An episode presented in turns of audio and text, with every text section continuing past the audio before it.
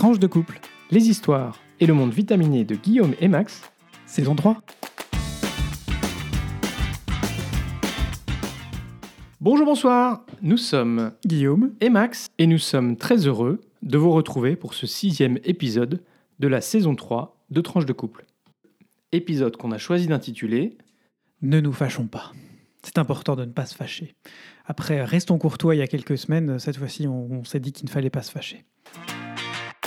Tout d'abord, un grand merci d'être si nombreux à nous écouter. Comme d'habitude, on vous invite à vous abonner à ce podcast pour être notifié des nouveaux épisodes qui sont diffusés le lundi tous les 15 jours. Et entre-temps, on se retrouve sur notre page Facebook et notre compte Twitter, toujours tranche le chiffre 2, couple au singulier, comme le nom du podcast. Vous pouvez aussi nous envoyer un message par email sur tranche le chiffre 2, couple au singulier, gmail.com.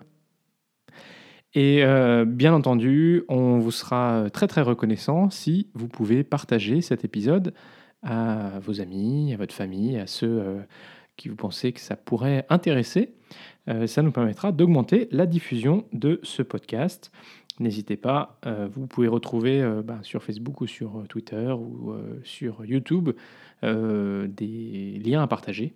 Et d'accroître notre visibilité notre, euh, et les questions que vous nous poserez. Et on sera toujours ravis de recevoir aussi vos avis et vos commentaires euh, Toujours. sur, euh, sur notre contenu. Très constructif. Et même si on ne répond pas immédiatement, c'est toujours pris en compte à plus ou moins long, long terme. Voilà. Alors, on commence, euh, comme d'habitude, par la rubrique Actu. Et une fois n'est pas coutume, c'est Guillaume qui va commencer. Aujourd'hui, Guillaume, tu vas nous parler de la COP26. Absolument, Max. Je vais vous parler de la COP26, euh, où les dirigeants du monde essaient de ne pas se fâcher sur des questions aussi sensibles que euh, celles liées au changement climatique.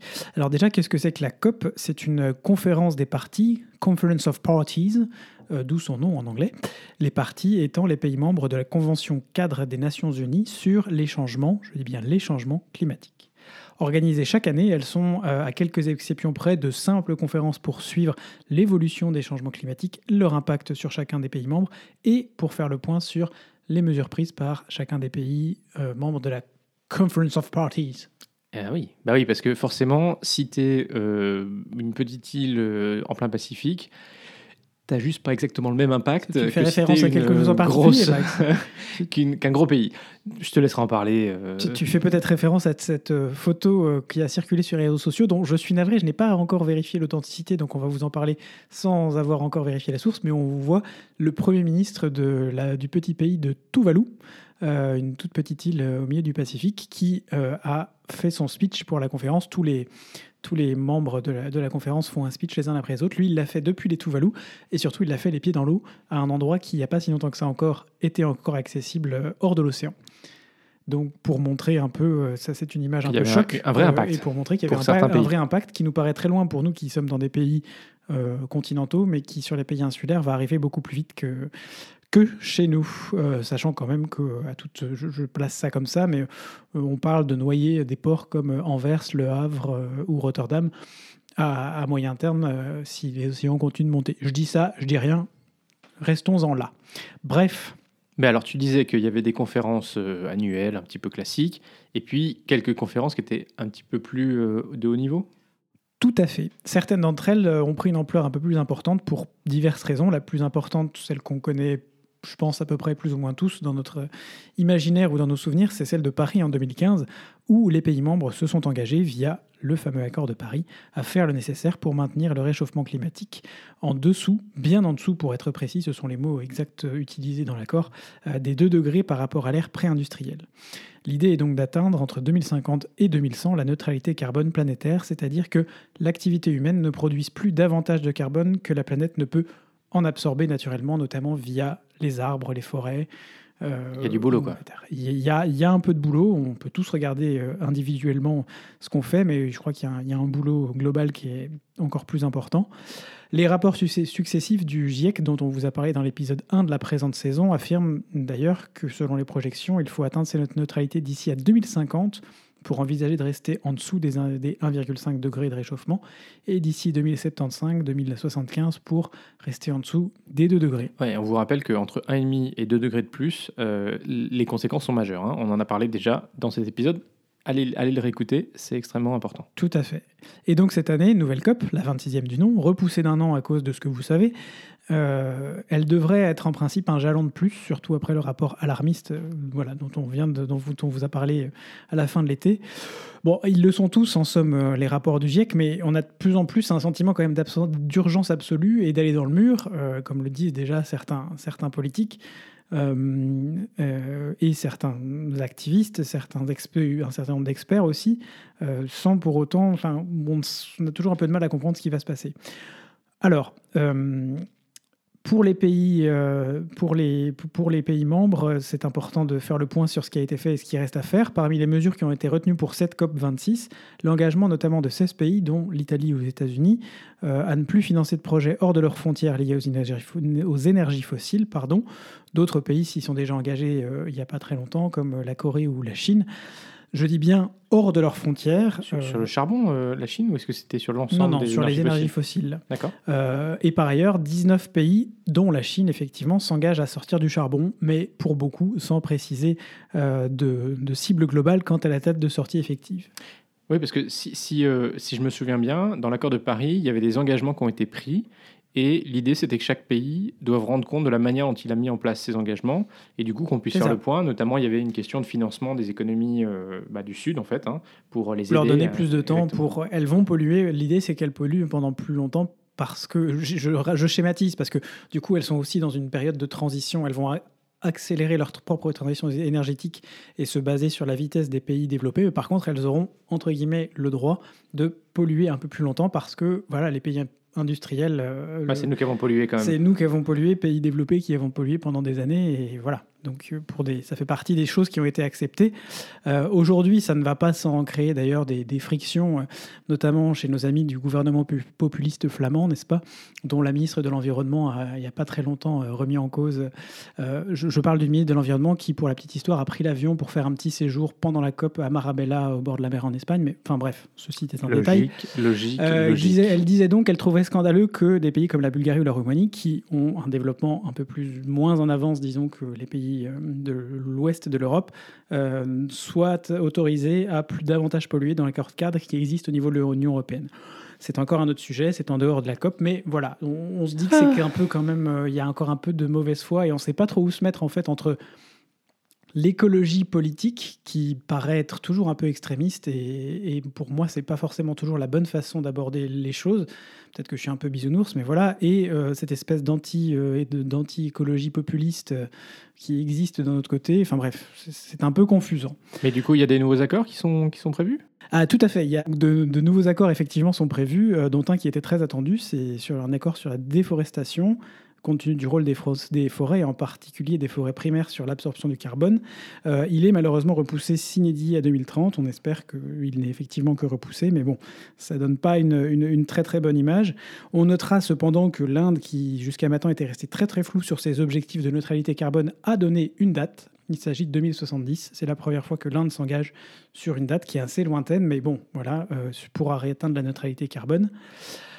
Voilà, alors finalement, si toutes ces COP se sont souvent terminées, même les plus cruciales, sur des accords que d'aucuns qualifieraient à minima, euh, c'est compliqué, Max, c'est pas toi qui va nous dire le contraire, de mettre, euh, de mettre euh, toute une tablée de, quasiment 200 pays d'accord.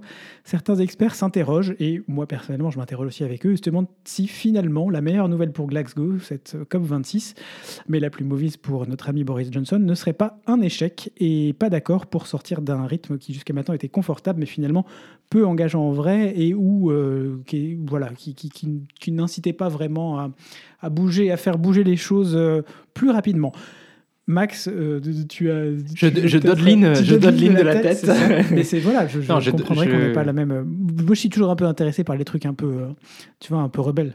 Oui, bien sûr. Mais le truc, c'est que même si je mesure et je suis d'accord que ça n'avance pas comme on le souhaiterait et que c'est compliqué, il faut aussi avoir en tête que le fait de réunir l'ensemble des pays de la planète et que euh, des petits pays, euh, il y a notamment une, euh, je crois que c'était ministre des Affaires étrangères d'un pays qui a mis les pieds dans le plat et qui a dit vous n'avez pas atteint vos objectifs, vous avez pas, enfin c'est du name and shame qui est public et mine de rien ces rencontres régulières ça permet quand même de mettre un petit peu de pression pour essayer d'avancer et de faire avancer les choses. Euh, et on arrive quand même à obtenir quelques petites choses. C'est insuffisant, j'en suis tout à fait d'accord. Et euh, là, je crois aussi que la société civile, elle a un vrai rôle à jouer pour pousser les États à faire mieux. Mais je sais pas, je ne suis pas sûr que si on rate ou si on, voilà, si on fait un complet échec, euh, que ça va euh, être suffisant pour euh, enfin faire un wake-up call et, demain on se dit allez on recommence et c'est parti. Tu vois, enfin je, sais pas. voilà, mais bon, hmm. sujet, sujet complexe. Non, non, c'est un sujet complexe, c'est sûr. Mais c'est pas nous qui avons la réponse probablement. Mais bon, allez, on a tous aussi le pouvoir de faire changer les choses, soit en interpellant nos politiques, soit aussi dans notre vie quotidienne. Encore une fois, c'est pas nous tout seuls à notre échelle qui allons vous faire tout bouger, mais on a tous une bonne une part de responsabilité quand même dans, ce, dans, cette, dans cette affaire de réchauffement climatique. Euh, d'un Boris Johnson à l'autre, Max, euh, dans On décrypte l'Europe, tu veux nous faire le point sur les relations entre l'Union européenne et le Royaume-Uni, et même entre, entre la France et le Royaume-Uni? Oui, c'est pas simple, Guillaume. C'est ah, pas, simple. Ne nous fâchons pas, j'ai dit ne nous fâchons pas. Des sujets complexes. Hum, tu m'étonnes. Euh, alors la situation, Ça le poisson. elle reste compliquée sur deux fronts. Alors je vais d'abord aborder le premier, qui est celui de l'Irlande du Nord, avant de passer au deuxième, euh, qui est effectivement euh, celui de la pêche. Alors, oh le premier concerne effectivement donc l'Irlande du Nord. Euh, on l'avait mentionné déjà à plusieurs reprises. L'accord de retrait euh, du Royaume-Uni de l'Union européenne comprenait un protocole relatif à l'Irlande du Nord. C'était nécessaire parce que, vous le savez, l'Union européenne fonctionne grâce à un marché unique qui permet aux marchandises de circuler librement au sein de l'Union européenne sans droit de douane. Donc, l'objectif, c'était de mettre en place euh, des contrôles sur la mer située entre l'Irlande du Nord et le reste du Royaume-Uni pour éviter qu'on ait des contrôles à la frontière physique entre l'Irlande et l'Irlande du Nord qui auraient naturellement recréé des tensions. On se souvient de l'accord du vendredi saint qui avait permis de calmer euh, des périodes de violence extrêmement euh, fortes. Euh, donc où est-ce qu'on en est? Eh bien, Le Royaume-Uni continue de contester les mesures découlant du protocole sur l'Irlande du Nord. Euh, logique, hein, vu qu'il a été euh, ratifié par euh, le Royaume-Uni. alors en fait, depuis l'entrée en vigueur du protocole, le gouvernement britannique a systématiquement reporté l'application d'un certain nombre de mesures de contrôle, invoquant notamment le, le Covid, les risques pour l'économie en Irlande du Nord, etc. Bla bla bla. Alors il continue de faire monter la pression vis-à-vis -vis de Bruxelles en dénonçant un accord qui serait intenable, on le rappelle, c'est eux qui l'ont négocié et signé, euh, et il continue de menacer, euh, d'invoquer euh, l'article 16 de ce protocole qui permettrait de suspendre son application, ce qui mécaniquement ferait escalader les tensions entre le Royaume-Uni et l'Union européenne. Alors pour autant, à ce stade, ça reste une menace. Certains disent que le gouvernement britannique ne pouvait pas mettre sa menace à exécution avant la COP26, de crainte que ça ne fasse dérailler cette conférence sur le climat. Lol le, Royaume-Uni ne semble pas prêt, dans tous les cas, à un compromis, puisque la Commission, elle, elle a fait un geste en proposant début octobre des mesures allégées pour faciliter la mise en œuvre de ce protocole. Donc elle a encore à nouveau fait des pas vers le Royaume-Uni. Euh, mais malgré trois semaines de, de, discussion entre les officiels euh, de la Commission et ceux du gouvernement britannique, ben, aucune avancée. Donc je le disais, du côté de l'UE, on n'a pas l'intention de se laisser faire et en rétorsion à une possible invocation de l'article 16, les réflexions sont déjà en cours dans les capitales pour essayer de déterminer quelles seraient les sanctions sectorielles qui pourraient être mises en place. Certains considèrent d'ailleurs que, en rétorsion, l'Union devrait suspendre euh, l'accord de libre-échange euh, au global, qui est en vigueur avec le Royaume-Uni. On a un accord de libre-échange avec eux? Oui, euh, le hmm. trade and, l'accord sur de, de C'est ce qui était issu du Brexit. Exactement. Enfin, ce qui est, vous savez, le Brexit, on a d'abord négocié euh, le départ, euh, y compris avec euh, combien ils nous doivent, et ensuite on a négocié l'accord commercial sur la relation future. Il faudrait qu'on se renseigne, savoir s'ils ont bien payé la facture C'est un peu compliqué. donc, si, on, si l'Union européenne suspend l'accord de libre-échange, ça aurait pour effet de remettre automatiquement des tarifs douaniers. et autant dire que ça, ça aurait un sacré coût pour les Britanniques. Hmm, ça va chauffer pour revenir sur un, podcast, euh, titre d'un podcast précédent. Mais bon, en fait, tu nous as parlé de deux sujets. Ça, c'en est un. Il y a encore plus épineux que ça, c'est ça? Alors, le second sujet, c'est la pêche. Oh, ça me fait penser tout de suite à la femme d'Ag Canonix dans. Non, comment elle s'appelle? La femme du chef dans, dans, dans Astérix, euh, qui, qui, se balade toujours avec un poisson en train de taper les autres. Ah, c'est un peu ça, en fait. Alors, pas étonnant euh, que ce soit la pêche, le deuxième sujet, parce que vous vous souvenez, c'était le sujet le plus complexe euh, de l'accord sur la relation future avec celui d'Irlande du Nord. Ben, tiens. Euh, alors, vous l'avez sans, sans doute entendu à la radio, à la télé, il y a une dispute entre la France et le Royaume-Uni, cette fois, concernant la pêche, qui dure depuis plusieurs mois et qui, elle aussi, monte en pression. Alors, on peut se dire que c'est un peu étonnant parce que finalement, la pêche, c'est 0,06% du produit intérieur brut français et 0,1% euh, du produit intérieur brut britannique. Alors, pourquoi est-ce qu'on en arrive là? Bah, c'est comme on est arrivé à toutes les guerres, de la symbolique. Voilà. Alors, en fait, Beaucoup. rentrons dans le détail. Euh, le Brexit a mis fin à un accord qui euh, a été signé dans la baie de Grandeville entre le Royaume-Uni et les gouvernements autonomes des îles de la Manche qui déterminaient les droits de pêche des bateaux français dans les eaux des îles de euh, Jersey et Guernesey. Alors, l'accord commercial entre l'Union européenne et le Royaume-Uni, post-Brexit, contenait euh, un arrangement sur la pêche, mais il semblerait visiblement euh, que les interprétations des Français et euh, des Britanniques soient pas exactement alignées. Alors, en fait, c'est parce que l'accord il est un petit peu ambigu. Il dit que les, les pêcheurs français sont autorisés à continuer à pêcher dans ces eaux s'ils peuvent prouver qu'ils pêchaient dans ces eaux avant, sans spécifier quelle preuve est nécessaire pour prouver qu'ils étaient bien pêcheurs dans ces eaux avant. Alors, le Royaume-Uni, dans l'application de cet accord, demande des preuves de géolocalisation euh, des bateaux, ainsi qu'une preuve euh, des euh, récoltes, des pêches. Et bien sûr, les autorités britanniques reconnaissent que beaucoup des petits bateaux n'ont pas de système GPS, qui rend difficile la possibilité de prouver la géolocalisation. Ils disent aussi que certains bateaux avaient peut-être le droit de pêcher dans ces eaux, mais qu'en réalité, ils n'en ont jamais fait usage et que par conséquent, ils ne devraient pas être autorisés à le faire dans le cadre des nouvelles règles. Côté français, on considère que l'accord commercial permet de continuer à pêcher dans les eaux en question, donc une certaine continuité, et que les relevés papier euh, qu'ils avaient devraient être suffisants. Alors au final, la France euh, dénonce le fait que seulement 90% des licences de pêche pour les eaux de Jersey et Guernesey euh, ont été accordées. Alors ça veut dire que finalement, 55 bateaux sont en attente d'un permis et 49 ont un permis temporaire valable seulement jusqu'en janvier 2022. Alors ça fait pas beaucoup euh, en nombre, mais vous le savez, il y a des, familles euh, qui euh, dépendent de la pêche. Et donc si leurs bateaux ne peuvent pas aller pêcher, ben, il y, a, des vrais soucis. Et puis, par ailleurs, les Français considèrent que c'est un petit peu un test de la capacité de l'Union européenne à défendre ce qui a été acquis dans l'accord commercial entre l'Union européenne et le Royaume-Uni, et que ceci créerait un dangereux précédent pour de futures disputes si on lâchait sur ce point. L'enjeu, il est bien sûr aussi interne, continuer à montrer aux eurosceptiques le coût que représente un divorce avec l'Union. Et Paris pousse donc pour que Bruxelles se mouille dans cette histoire. Oh, le petit jeu de mots. Dans le même temps, pour forcer les Britanniques à bouger, la France elle-même fait monter la pression avec le président français qui a menacé d'appliquer des mesures de rétaliation, euh, refus de, euh, pour les bateaux euh, de pêche britanniques de débarquer dans les ports français, hausse des contrôles aux frontières, contrôles sanitaires sur les produits britanniques, hausse des contrôles de sécurité sur les bateaux britanniques et les camions. Et pour l'instant, les discussions continuent sans résultat.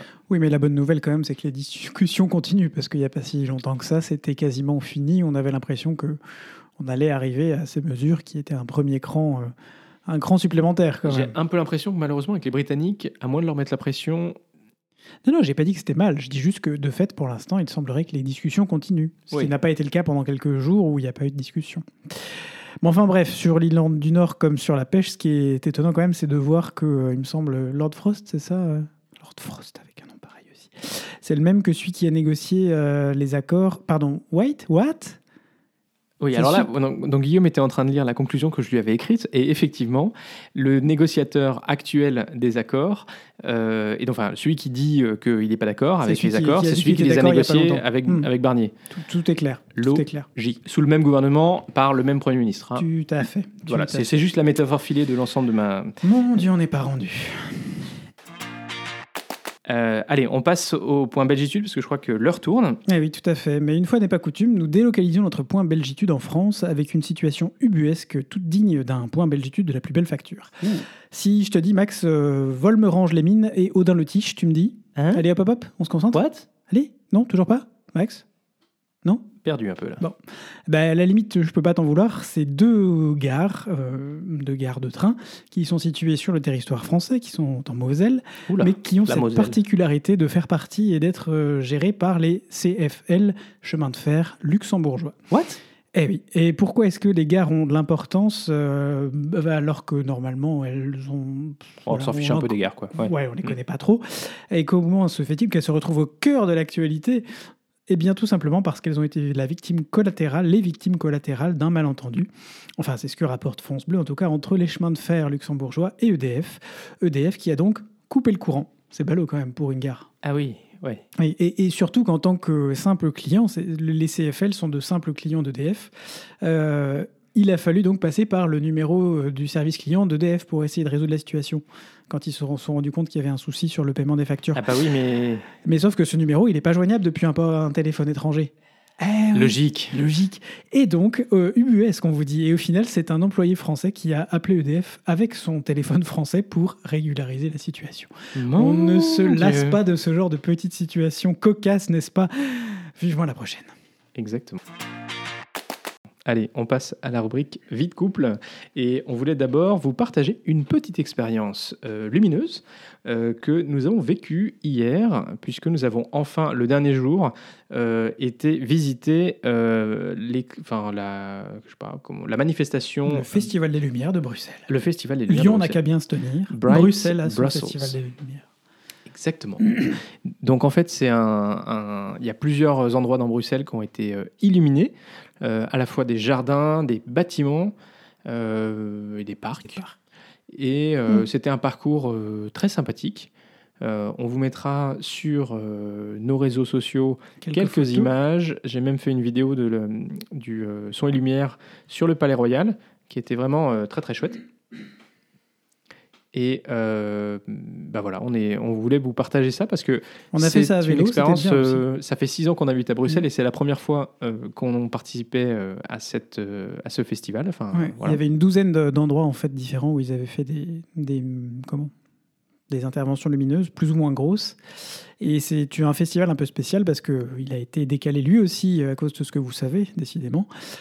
Et euh, ils ont donc fait une édition, euh, une édition spéciale, ils appellent ça une édition spéciale, ce qui avait, qui, ça avait de la gueule, hein, c'était sympa quand même. Il y avait un monde aussi, il y avait un monde assez fou, et j'ai lu cet après-midi qu'ils y avait, euh, ils avaient eu cin- 500 000 visiteurs juste pour ce, festival sur, sur les 7 jours que ça a duré.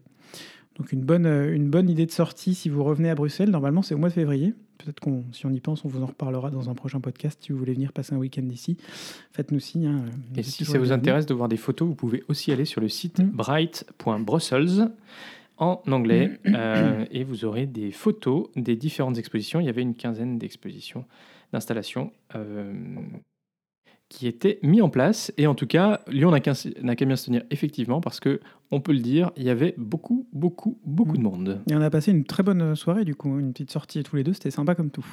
Et je crois qu'on a été la seule, so- la seule journée où, euh, la seule soirée où il ne pleuvait pas, ce qui n'était pas désagréable non plus. Tout à fait. Revenir sec à la maison, c'est quand même top. On se rend pas compte, hein, mais enfin bref. Ah ben, euh, du coup, ne nous fâchons pas non plus entre nous. Alors, euh, déjà, on voudrait vous parler de WeBloom. Max, tu veux nous parler un peu de WeBloom rapidement Parce que du coup, c'est un peu notre inspiration aussi euh, pour ce podcast? Oui, alors on, fait une petite référence à WeBloom. On aura l'occasion de vous en reparler. Peut-être qu'on on en fera une rubrique ou peut-être qu'on fera une, euh, petite interview avec, euh, avec Claire et Anthony. Mais WeBloom, c'est euh, effectivement un, euh, un service qui a été lancé par euh, deux amis, euh, Claire et Anthony, pour accompagner les couples dans la préparation du mariage ou dans la réflexion sur comment structurer une vie de couple dans la durée. Et donc, ils ont une super newsletter qui paraît le mercredi. Et sur les conseils de, de Claire, je me suis abonné. Enfin, je nous ai abonnés euh, pour que nous puissions euh, utiliser euh, quelques-uns des sujets qu'ils mettent dans leur newsletter pour bah, venir nourrir cette partie Alimenter notre, notre Voilà. partie vite Parce que c'est vrai qu'on mange, on, parfois on réfléchit un peu, on a peur de tourner en rond, de vous parler toujours des mêmes choses. Donc on est. Voilà, on Et puis parfois, on, parle de la route, enfin, notre routine ou des petites choses qu'on a faites sans rentrer nécessairement dans le fond de la manière dont on, on perçoit ou dans la manière dont on vit notre vie de couple, euh, dans les relations humaines, puisque c'est ça aussi qui est euh, parfois un peu compliqué.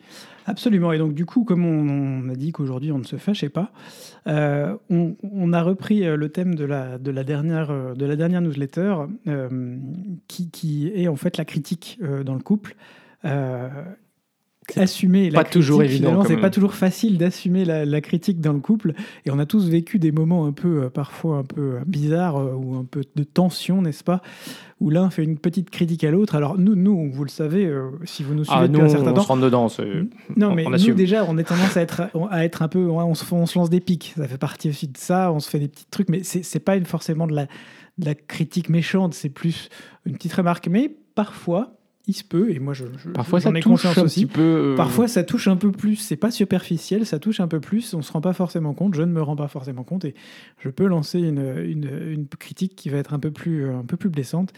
Bon, Et faut, faut dire qu'en général, on, on est assez expressif. hein, donc, euh, C'est ça. On n'est pas va- du genre à laisser tomber, à, aller- à cacher les choses sous le, sous le tapis. euh. Ça va vite se voir soit sur mon visage euh, ou mon, mon expression. Parfois, je vais même. euh, Ou la mienne, on va aller bouder. Voilà, voilà. Ça nous est arrivé d'aller bouder. Mais C'est l'avantage d'avoir une grande maison aussi. exactement. Maintenant, on peut bouder assez loin. Après, euh, on a, on s'est mis d'accord sur sur une chose avec Guillaume, c'est qu'on essayait de ne pas s'endormir fâché. Tout à fait. Et ça, c'est un bon conseil. En voulant... Parce que euh, je crois qu'il y a eu une fois où on s'est pris la tête et on a mal dormi tous les deux. Et on voilà. n'aime pas mal dormir, ni l'un ni l'autre. Non. Non. On Donc, préfère se faire des câlins. Une première, et- une première suggestion de notre part, c'est de ne jamais s'endormir fâché. Je crois que c'est important. Toujours, deuxième suggestion, comme je le disais, ne pas, euh, ne pas euh, cacher sous le tapis euh, les choses qu'on aurait besoin de se dire. Troisième suggestion, faire attention à la manière dont on dit les choses. Parce que Tout à fait. juste la manière d'exprimer la critique, elle, elle va forcément avoir un impact sur la manière dont elle va être reçue.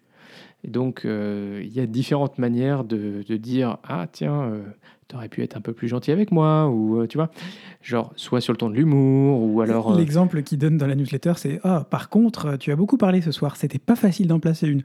D'ailleurs, j'ai été obligé de t'interrompre plusieurs fois. C'est c'est pas, c'est pas super fin, effectivement. Voilà. C'est- pas. Mais après, voilà. Parfois, dans le, dans le flot de l'action, n'est-ce pas, on se rend pas forcément compte. Donc, si jamais vous n'arrivez pas à respecter cette troisième, cette troisième idée de ne pas déjà lancer la, la pique, effectivement, bah après, il y a, il y a toute la partie, euh, euh, les, les suggestions A et 2 qui sont, qui sont valables. Voilà. Et alors, si ces questions vous intéressent, parce qu'en fait, vous vous êtes jamais vraiment posé la question dans votre couple, comment, euh, bah, voilà, comment éviter de vous prendre la tête ou comment simplement Et le aménager premier qui me répond de dialogue. ne pas se mettre en couple, je lui réponds lâche. Euh, N'hésitez pas aussi à aller voir le site donc, de WeBloom. Euh, on vous dit qu'on on reviendra sur le sujet, mais ils ont un chouette parcours et donc vous pouvez aller voir leur site pour en savoir un peu plus. Tout à fait. Merci, Max. Voilà, et comme l'heure euh, tourne, je pense qu'on va s'arrêter là pour la partie vie de couple et on va euh, simplement clore cet épisode avec la partie euh, découverte. Guillaume, aujourd'hui tu nous parles de culture comme d'hab et de musique. Tout à fait, ne nous fâchons pas non plus avec nos chères têtes blondes, n'est-ce pas? Euh, Sortons-les, surtout que c'est les vacances de Toussaint. Alors là, Ah c'est un peu oui, fini. Vous, vous avez encore les, les vacances de Noël ou les vacances de février, de carnaval, de printemps, enfin comme de Pâques, peu Et importe. puis il y a les mercredis, et les samedis et les Mercredi, dimanches. samedi, dimanche. Je voulais vous parler de la musique pour toutes, tous et surtout les plus jeunes. Coup de projecteur cette semaine sur la Philharmonie des enfants, fraîchement ouverte dans les locaux de la Philharmonie de Paris, porte de Pantin dans le 19e arrondissement. Bah, tu dois savoir hein, parce que tu as travaillé. Absolument, tout à fait. Euh, ce nouvel espace de 1000 mètres carrés est dédié aux 4-10 ans et leur permet, au travers de 30 activités liées au monde et à la découverte de la musique, de compléter une offre déjà riche de propositions ponctuelles euh, pour les plus jeunes euh, à la Philharmonie, d'ateliers, de concerts, etc. Et donc moi j'ai pas le droit d'y aller. C'est que pour les 4-10 ans. Alors, en fait, euh, toi, tu peux y aller, mais par contre, euh, Faut que une, j'amène des- un bon une bain. des, voilà, une, une des conditions pour pouvoir rentrer dans l'espace, c'est de venir avec un bon bain. Si vous imaginez qu'avec vos 20, 30, 40, 50 ans, vous allez pouvoir vous planter comme une pointer pardon comme une fleur et rentrer dans l'espace non non non il faut une caution euh, je vais emmener un mes, schtroumpf euh, je vais sur emmener mes filles, euh, c'est pas un problème. Absolument, bah oui, moi je t'en piquerai une pour pouvoir euh, l'emmener. La mienne, elle est un peu trop jeune encore pour que je puisse l'emmener. Donc. Mais voilà, donc vous pourrez alors tester la forêt des sons, des machines sonores, un espace en scène, des voix par milliers et par ici la musique. Les, nos chères têtes blondes peuvent donc s'improviser tour à tour violoniste, trompettiste, chanteur ou encore chef d'orchestre en dirigeant même un orchestre grandeur nature mais euh, virtuel. Top. Top. hein. Si la musique classique est évidemment une part importante, il est bien ici question de faire le tour de toutes les musiques européennes ou ailleurs autour du monde. Et l'idée, c'est bien que les enfants puissent y vivre leur propre expérience sans intervention ou médiation d'un adulte en mode c'est moi qui l'ai fait. En fait, c'est un peu comme euh, le principe de la cité des sciences, quoi. C'est ça, c'est la Cité des Sciences. C'est d'ailleurs de l'autre côté du canal, euh, du canal de Lourdes, la musique. euh, adapté euh, à la musique. Génial. Alors voilà une idée de balade pour vos enfants, neveux, nièces, petits-fils ou petites-filles, enfants d'amis ou toute autre, euh, toute autre version. Euh, et comme je le disais, il vous faut euh, effectivement d'ailleurs cette caution courte sur pattes pour pouvoir rentrer et profiter aussi de cette, de cette, découvrir cet environnement et créer des vocations qui formeront les artistes de demain. Même si, faute de temps et d'enfants, on n'y est pas allé en vrai pour l'instant, on fera tout ce qu'il faut, nous, en tout cas, pour corriger ça au plus vite, parce que vraiment, les, les premières, les premières informations sont, sont dithyrambiques et ça a vraiment l'air d'être un très chouette espace. Donc, courez-y si vous avez l'opportunité. Donc si tu te pointes avec un bébé, ça ne marchera pas. 4-10 ans, on a dit. Ouais, merde. Après, si- Non, mais j'étais en train de penser à qui on pouvait. euh, tu vois, Non, je, je pensais. oublie. euh, Non. ouais, ok. Bon, bah merci Guillaume. Et euh, bah, c'est déjà la fin de cet épisode. On espère que cet épisode vous a plu. On a pris beaucoup de plaisir, nous, à le préparer. C'était Exactement. un peu ardu. On n'est pas sûr d'y arriver, mais euh, en tout cas, on y est arrivé, on est dans les temps. Si ce podcast vous plaît, donc faites-le découvrir autour de vous. N'hésitez pas, comme on vous l'a dit, à nous mettre une note sur Apple Podcast, un like sur YouTube ou un pouce bleu sur Facebook. Ce podcast est diffusé le lundi tous les 15 jours et pour les plus pressés, même le dimanche soir, en avant-première. Alors d'ici au prochain épisode, portez-vous bien, gros bisous, Et à très vite pour de nouvelles tranches. vitaminé